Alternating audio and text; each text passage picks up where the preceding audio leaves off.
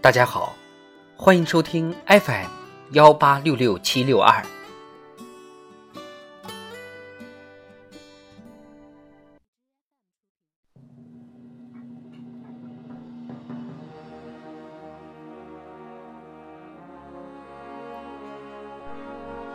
党的十九大以来大事记，二零二二年九月。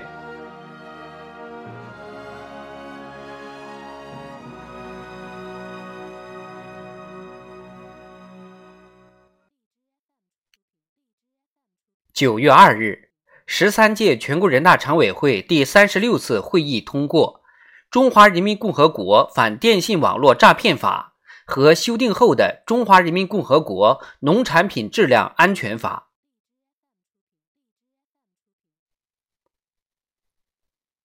九月五日，四川甘孜藏族自治州泸定县发生六点八级地震，习近平作出指示。要把抢救生命作为首要任务，全力救援受灾群众，最大限度减少人员伤亡。李克强作出批示，有关各方立即启动应急响应，组织力量第一时间赶赴现场，全力救援受灾群众。十二日，应急救援阶段转入过渡安置及恢复重建阶段。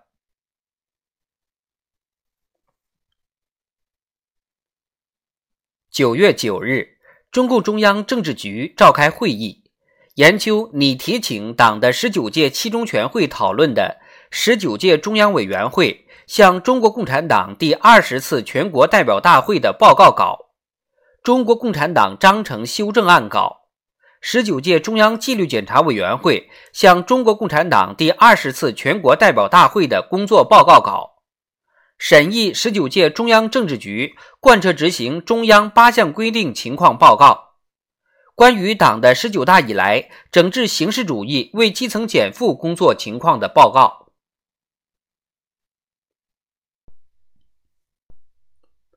九月十四日至十六日，习近平出席在乌兹别克斯坦萨马尔罕举行的上海合作组织成员国元首理事会第二十二次会议。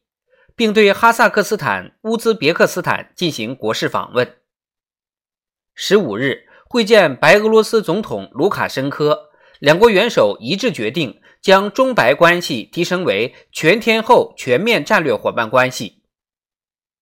十六日，习近平在上海合作组织成员国元首理事会第二十二次会议上发表。把握时代潮流，加强团结合作，共创美好未来的讲话。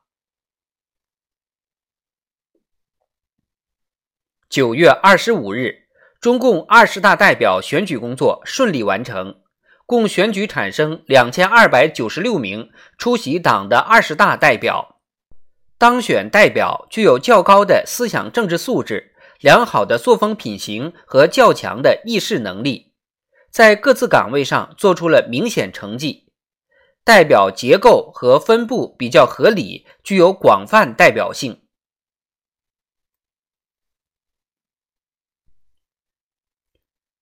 九月二十七日，习近平参观“奋进新时代”主题成就展，